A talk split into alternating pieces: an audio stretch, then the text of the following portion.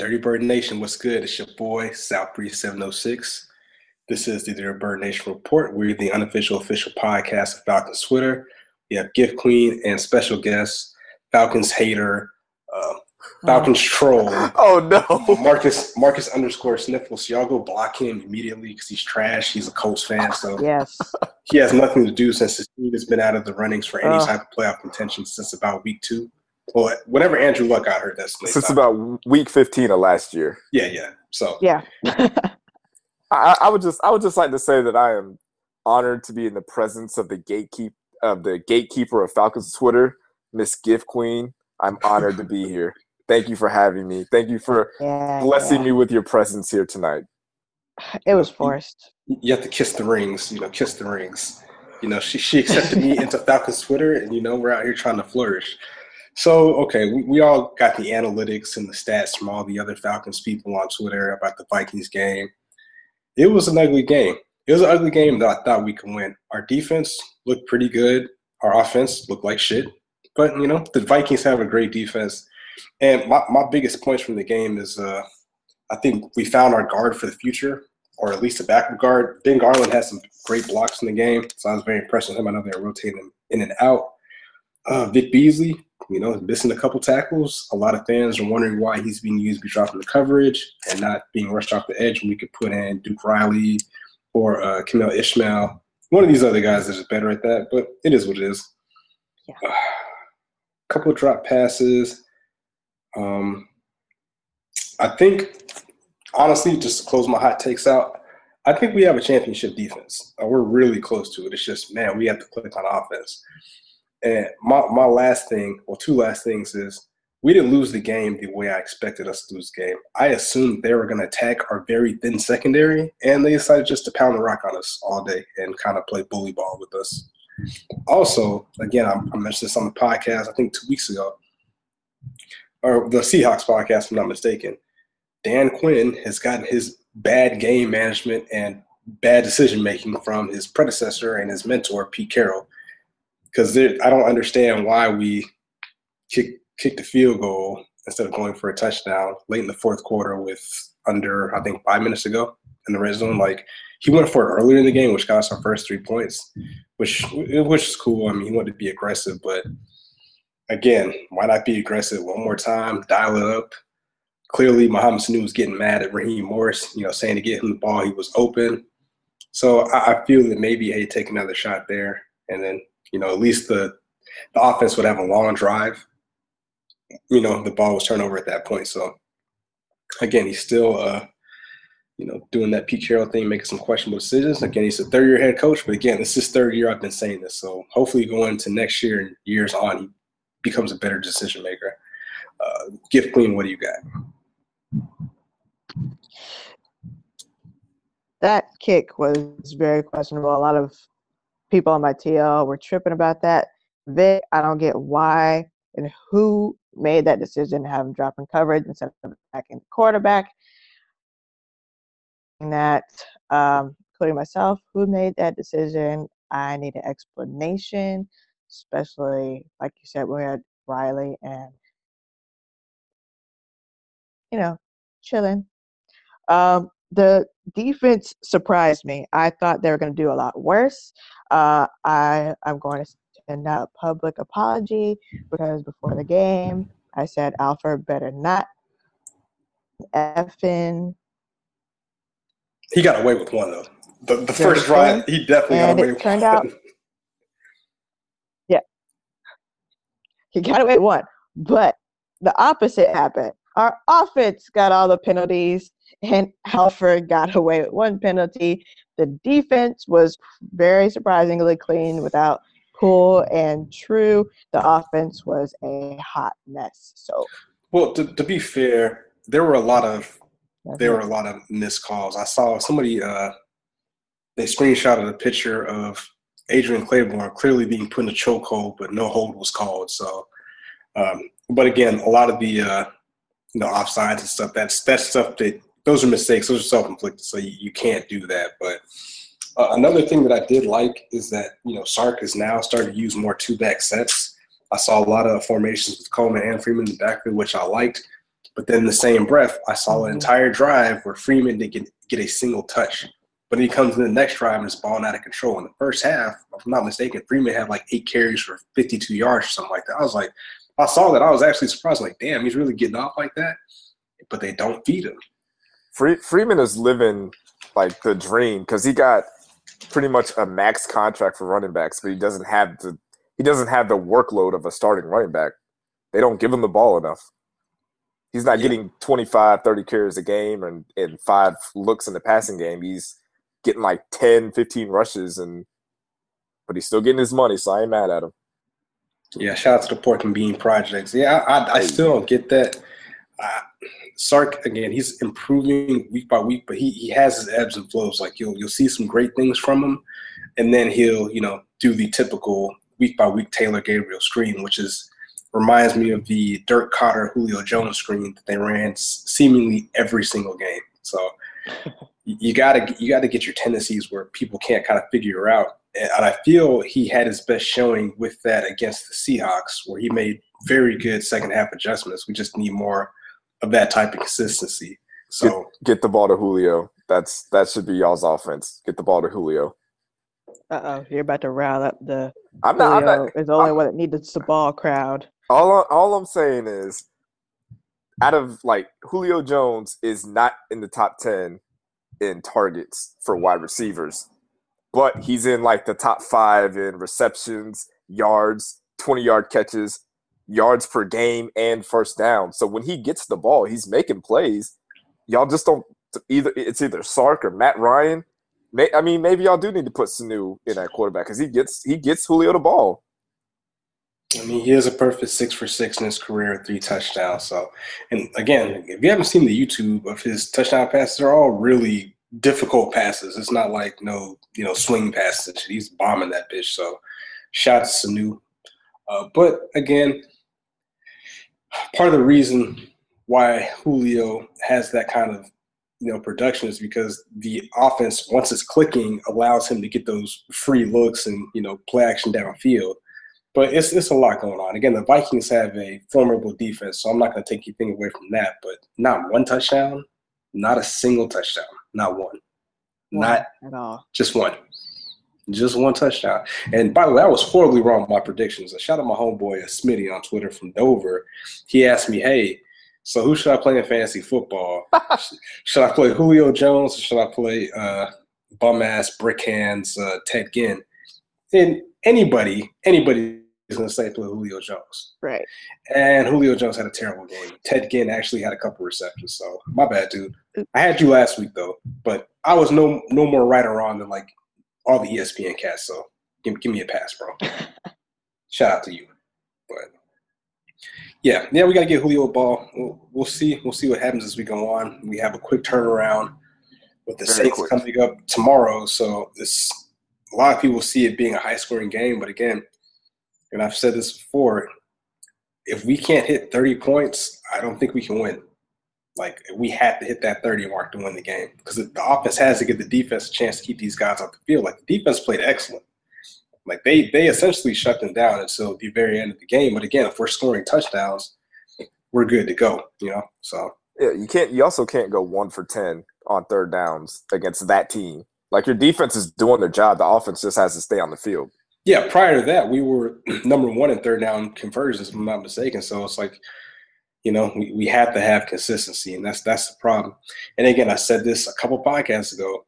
If we're on the outside looking in at the end of the season, not where we want to be, we're going to be kicking ourselves for dropping 3 games: the Bills game, the Dolphins game, and the earlier Panthers game. We had no business losing any of those games. And again, it comes down to execution, play calling, just a lot of things. But you don't want to be kicking yourself saying, damn, we really lost to Jay Cutler. Like, we really lost to Tyrod Taylor. You know what I'm saying? Even though I know we had injuries and things like that, but we're still a good enough team. We should have been able to overcome things like that. So we'll see, man. We'll see how it shakes out. Tomorrow it's a must win. So yeah. Pretty much. If y'all lose this game and the Saints went out and the Panthers went out, y'all are pretty much donezo. Done. Yeah. So, reason we want to get this quick podcast out, because again, we have a quick turnaround the game tomorrow, is there was a bit of a dust up in Falcons Twitter.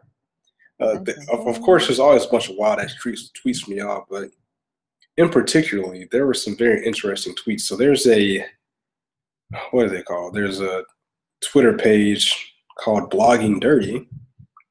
And I guess they were saying some sideways stuff about the Falcons fan base as far as them not cheering loud enough. And oh, no, no. What happened was he said, he posted under something that is embarrassing.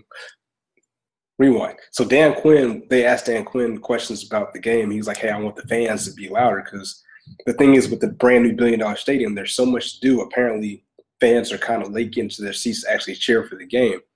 So he wants the fans to kind of be in their seats. And I noticed that a couple of weeks ago. I'm like, damn, there's a lot of red in the stands, but, you know, the tickets are sold out. So he made a joke about, hey, you know, it's embarrassing that the Falcons blew a 28-3 lead. Mind you, this is a Falcons blog. Like, come on, dude. Like, why would you do that to your own fans? But apparently he started getting roasted in the TL because he felt it was needed that he issue an apology. So he said, and this is from Blogging Dirty. Wait, is this a Falcons? No, this, I don't know. I don't know if this is a Falcons blog. It looks like it, but I think he's a Falcons blog. So he said, "Dear Falcons fans, don't feel responsible for my team's loss Sunday. Dan was wrong for addressing your cheering. You didn't cause Matt to miss throws, Julio to drop a pass, or Bryant to miss a field goal. And your lack of cheering did not cause the worst collapse in Super Bowl history." Damn. Why they bringing up old stuff? Yeah, so your boy Carlton at Sloping Giraffe, who has great gifts and great reviews on as far as like of the game, he said, "Laugh my ass off. I love how people are actually mad at Quinn for pointing out they need to be louder. Browns fans cheer louder than Falcons fans. Stop playing victims. It's a legitimate advantage. No shit, he wants to be able to take advantage of it." So he does bring up a good point. I don't know how these Browns fans and Jets fans are out here cooking every year with terrible franchises. Like, they're out there faithfully. Not to mention, it is freezing cold in Cleveland at the times they're out there acting the fool and the dog pounds on some crazy-ass mask and shit. We're inside. We have a climate-control stadium. We have a brand-new stadium. So I can understand that, hey, you know, you want to be in the stands. You want to be loud. Let's not forget that a couple of years ago, about, I think 3 years ago, we had the whole noise gate where we are pumping artificial noise through the stadium, even though it gave us no advantage because we were like 2-12 or yeah, we were 4-12 both of us. 4-12, yeah, we had terrible seasons. So, but regardless, like, you know, we should be loud.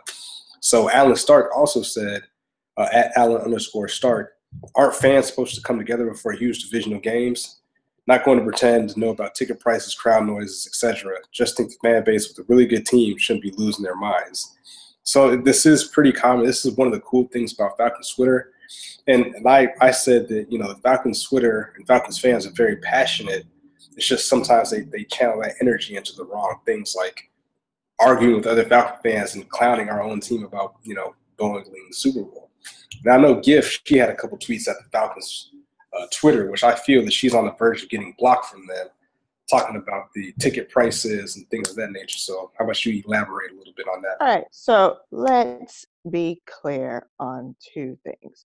A lot of these people are new to Falcons Twitter, like Alan and Carlton. I've only seen him this year. Falcons Twitter was cool back in the day, like 2011 through like 2014, something like that. A few things disrupted Falcons Twitter: the scammer, the catfish, the bell pepper. The bell pepper? Yeah, we're gonna have to have a story. We gotta have a story time on another day about all those. Save it for the off season. Yeah, so those things disrupted Falcons Twitter. The Super Bowl also broke a little bit of Falcons Twitter. Some people left, some people stayed. It is what it is. You know what I'm saying? So Falcons fans are hella emotional this year. They're warranted to be hella emotional. So let them be emotional. I mean, we're scarred for life. Let's be real. This is a very abusive. This is an abusive relationship that we have with the Falcons. Like, every year they do this. They do this to us every year. Almost every year since 2012. It's been just an abusive, emotional roller coaster. They don't let anyone speak their minds, which I kind of like, but don't at the same time. They're always giving us this bullshit press conference, like, we're going to be better, and, oh, it was my responsibility. It's all on me. That's all I have to say. They walk off the stage. You know what I'm saying? Like, someone give us some real crap. You know what I'm saying? We don't want to hear this fake crap. So that also gets us mad.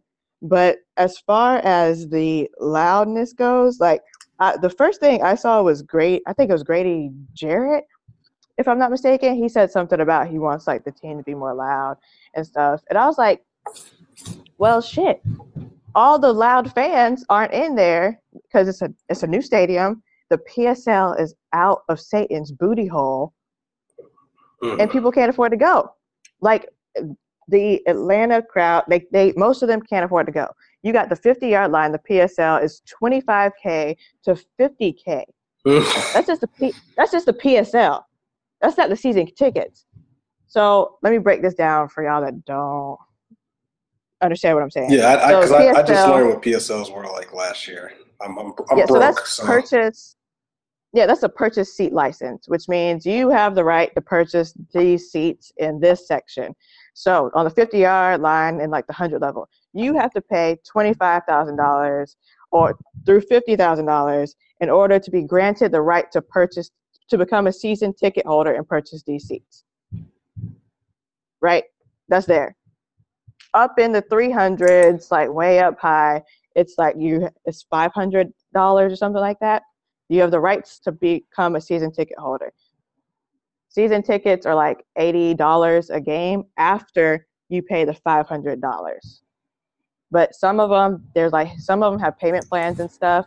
What happened with my dad is they tried to offer him $1,500 for 300 level behind a pole. He was like, fuck that shit. And then they were like, okay, here's some 100 level tickets for $2,000 PSL. So that's what that is. That's PSL. It's hella expensive. If we go into the Atlanta records, I think the average person makes like $25K or something like that. Yeah. If you go look it up. So Atlanta can't afford it. New Atlanta can afford it. If we're gonna be honest, New Atlanta can. A lot of Atlanta people moved out and have jobs everywhere else in the country. They're fans, and they can't afford plane tickets, hotels, PSL, and season tickets. Y'all see how the math is gonna add up when you do that? Damn, I can't wait till I can do that shit. Hotels, right. Flights, and PSLs? God damn. Flight, hotel, PSL, and season tickets. That's a lot of money. And a night at the Gentleman's Club, too. You know what I'm saying? Right. Yeah. So the loud fans, they're tailgating, they're standing room only tickets, they're at bars around Atlanta, they're still buying merchandise, but the really super loud diehard ones can't get in to the stadium in a seat. You got the bougie rich, hella rich people there that most of them are probably, let's be honest, sitting down. Some of them, they probably are like, oh, I'm gonna go to a bar. Oh, look, this bar is nice. Oh, look, hey, friend, do you wanna come with me? It's your first time here. I'm gonna give you a tour while we're playing like crap this quarter. Come on, let's turn the stadium, because this might be your only time here. So it's like, I get it. I get what people are saying, like, sit in your seats and stay in your seats. But some people are like, it's a brand new stadium. This is probably my only time I can afford to go. I'm going to check out the stadium and the game at the same time. So I'll be in my seat for this quarter. I'll be at the stadium. Oh, it's my only chance I could buy a $2 hot dog. Let me fucking stand in line and buy two hot dogs. Well, I'm looking at ticket prices right now on StubHub. So lower club midfield resale is $344. I see some for $372, $479. So let's go to the nosebleed section. It sounds like they're trying to gentrify the Falcons fans here. Yes. Well, see, even the nosebleed sections is $102, which doesn't sound super expensive, but if you're a family of five, that could be your mortgage for the month, and that's not counting food, even though the food is cheaper. But, I mean, I get it, and I've heard this on the radio, too, on the 19-9, the game, talking about, hey, you know, they should donate tickets to, you know, lower-income people or – like diehard fans, like there's like you said, there's people that want to be there, want to be loud. They should just bust these people through the games for free. You know what I'm saying? Like, right. My thing is don't make every seat PSL. Well, but the thing is, when you have a $1 billion stadium, you have to find ways to pay for it. You know what I'm saying?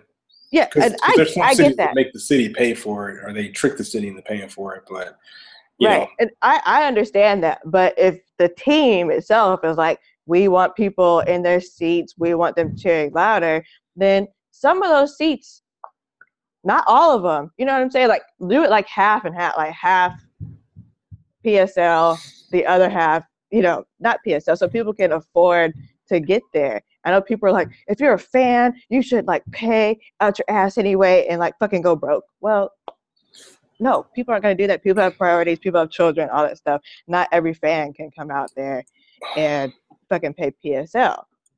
I mean, only way I'd argue that is if you're a team like the Patriots that's like in contention every year to go to the Super Bowl. Then you can argue like, all right, guys, we're giving y'all a quality product for decades, for at least a solid decade. We expect y'all to pay. You know what I'm saying? That too. It shouldn't be like that, and I'm not saying that a team has to be a championship franchise, but I say that I can understand them doing that when you have the hardware to show for it. So that's understandable.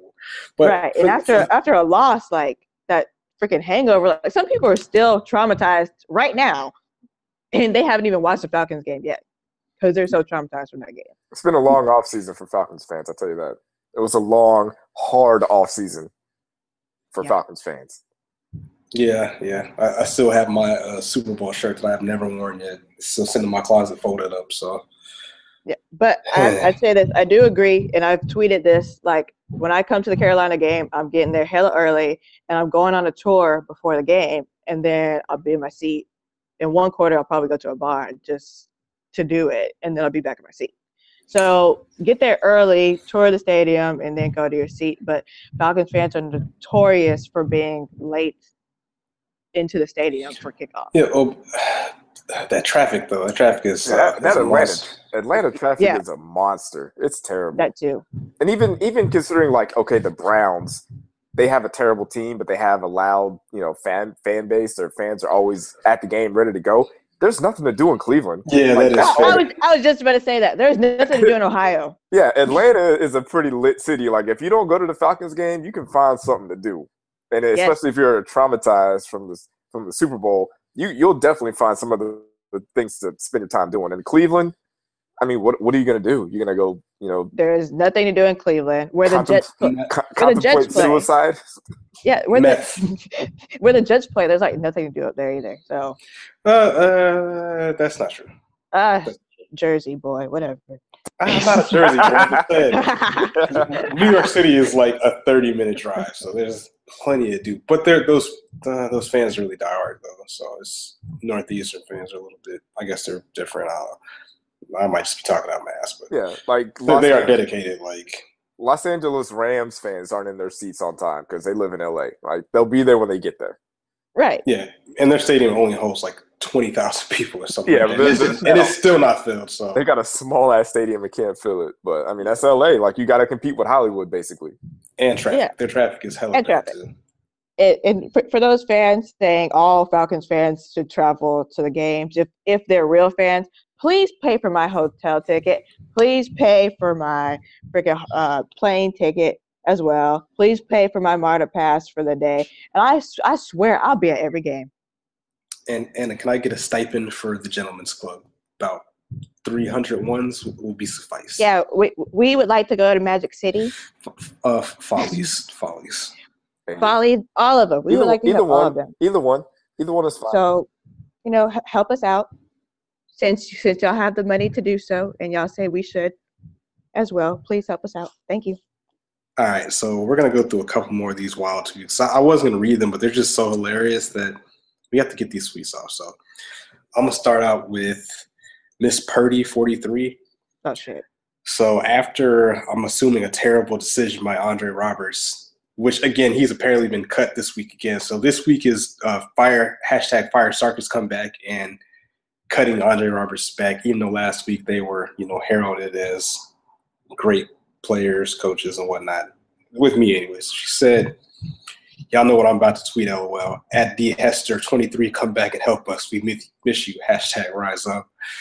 Von McClure, who apparently you're blocked from. He doesn't block me, so I don't know what's wrong with y'all.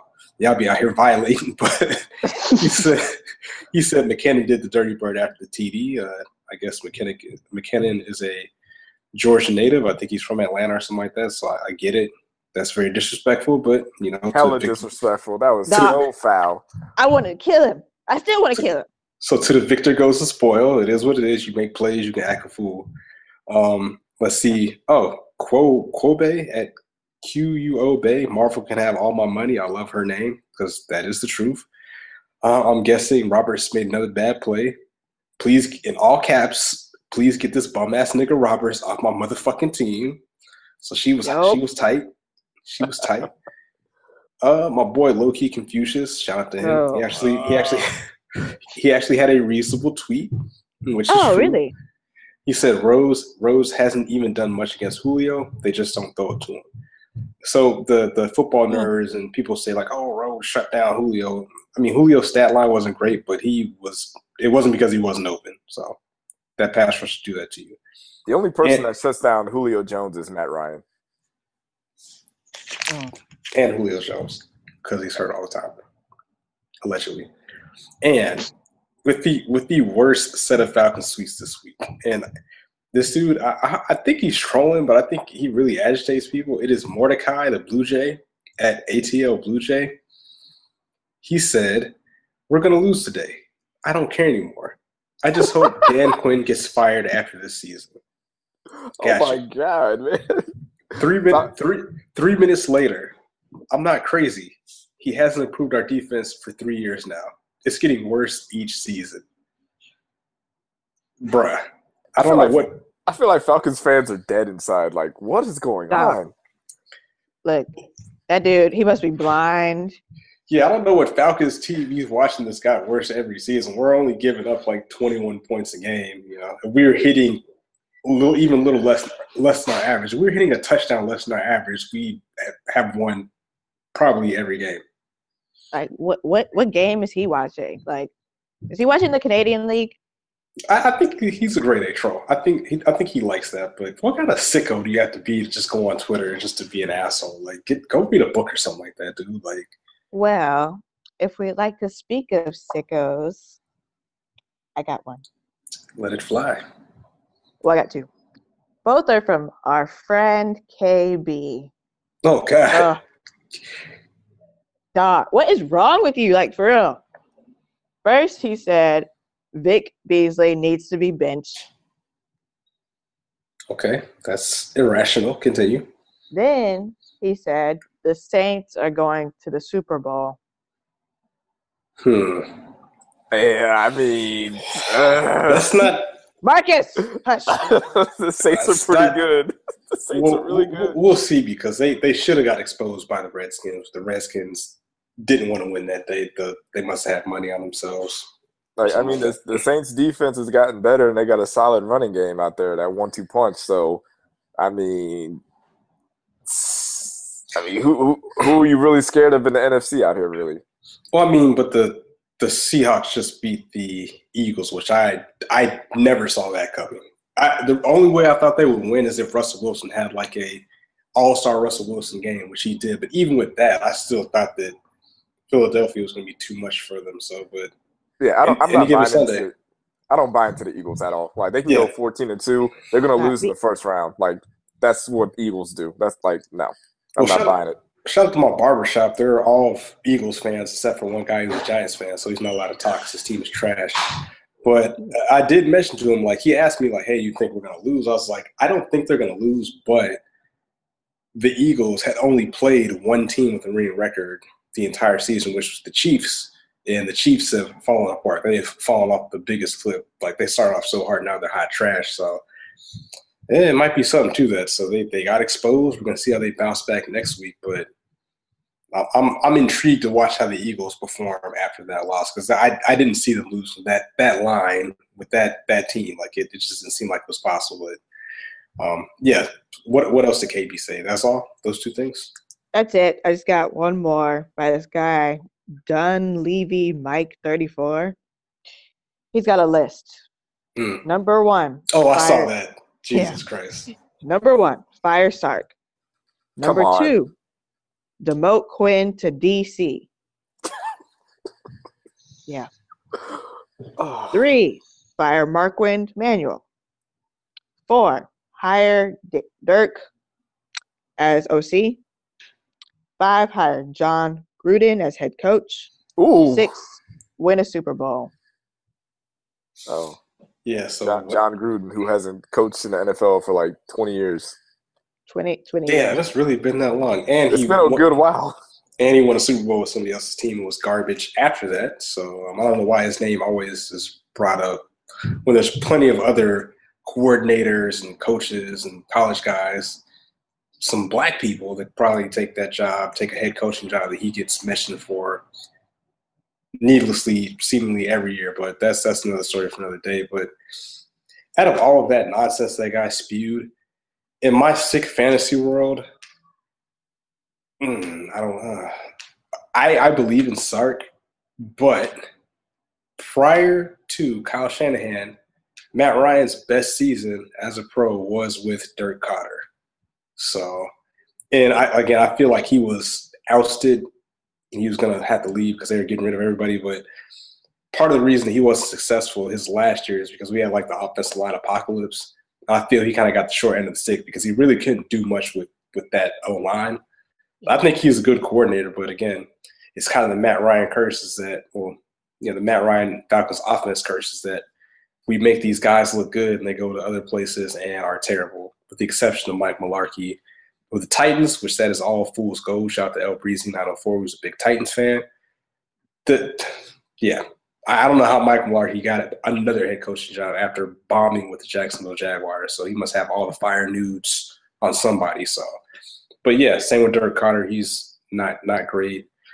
Shanahan, Lowkey Confucius, he was saying that he's a genius.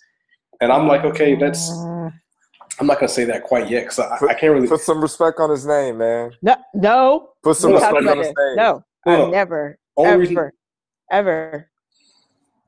I haven't watched any 49ers game. I know they score points. They just keep losing games. But, again, as a head coach, it's not your job to be just an offensive genius. You have to manage the team. So we'll see what happens in a couple of years. Again, I've already think he's going to be fired within 2. No chance. Yes, all the chances. Well, if he – Screw him. If he makes it past his third year, then and they're doing big things out there because their division is kind of trash. Well, it's not really great. I was about to say, nah, their division is pretty good. They got the Rams and the Seahawks out there. Rams, Seahawks. Oh, I'm thinking about the which one was really good and got really bad really quickly? AFC South. No, they've always been questionable. But that's a tough division. So shout out to him if he makes it. But I predict he'd be fired in 2 years because they have a terrible GM. They have a brand new GM, a terrible owner, and a questionable head coach. So we'll see what happens. But I just feel like I feel like Falcons fans are really missing Shanahan right now because every week it's Sark, get Sark out of here. Y'all just need to bring how did you let Shanahan walk out of the door? Because fuck him. Oh, he cost us guys in the Super Bowl. How many times did we talk about this before we went live?